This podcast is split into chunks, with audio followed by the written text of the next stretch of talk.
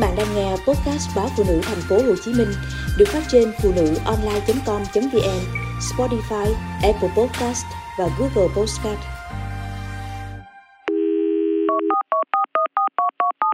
Dùng viên uống trắng da, chống nắng là chấp nhận rủi ro sức khỏe.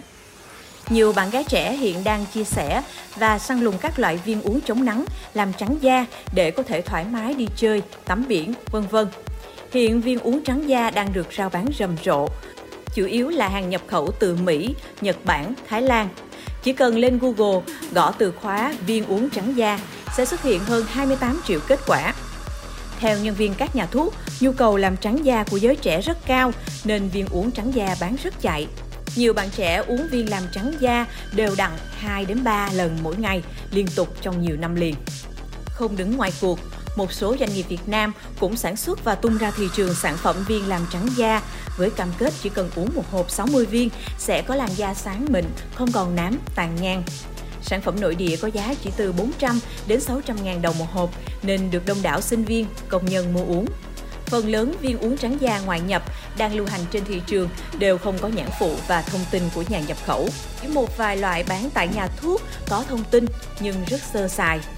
Trên bao bì sản phẩm viên uống trắng da cũng không hề có địa chỉ cụ thể, thành phần trên sản phẩm cũng ghi rất chung chung.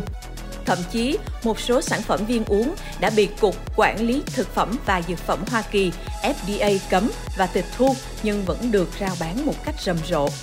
Hiện sản phẩm viên uống chống nắng cũng đang được cửa hàng mượn danh tổ chức y tế uy tín quảng cáo để thuyết phục người mua.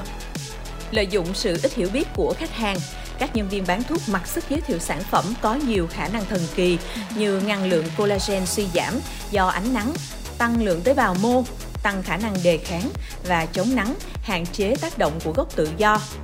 Theo nghiên cứu, một số hoạt chất trong các viên uống trắng da, đẹp tóc, chống nắng mà giới trẻ hiện đang dùng có thể làm sai kết quả xét nghiệm.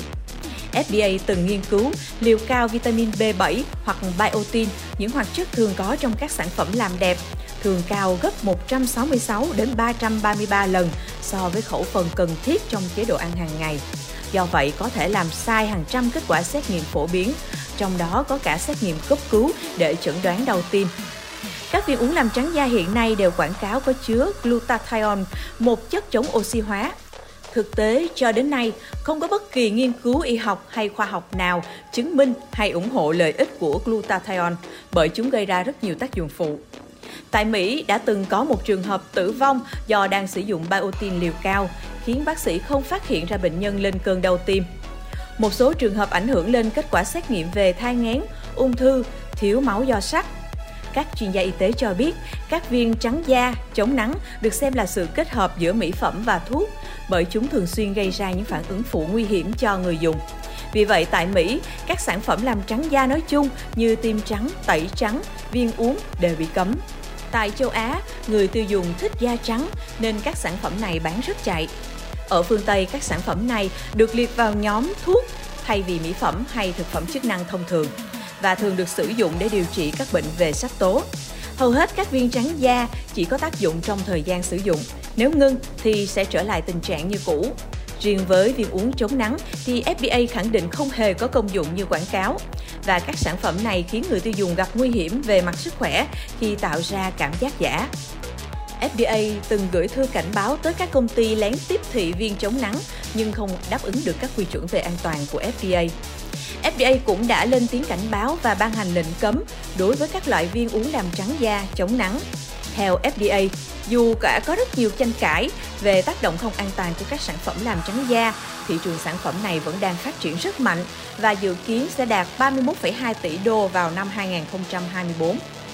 Ngoài dạng tiêm, bôi đã khá phổ biến, gần đây có thêm dạng kẹo và viên uống. Rất nhiều sản phẩm dạng này chỉ được phân phối qua thị trường chợ đen tại Mỹ và sau đó được tuồn về các nước đang phát triển trở thành hàng cao cấp. FDA lo ngại các sản phẩm làm trắng vì đã tìm thấy các hoạt chất độc hại được sử dụng trong sản phẩm gây ảnh hưởng nghiêm trọng đến sức khỏe như tổn thương thần kinh, mạch máu hiện đã bị cấm tại Mỹ và châu Âu.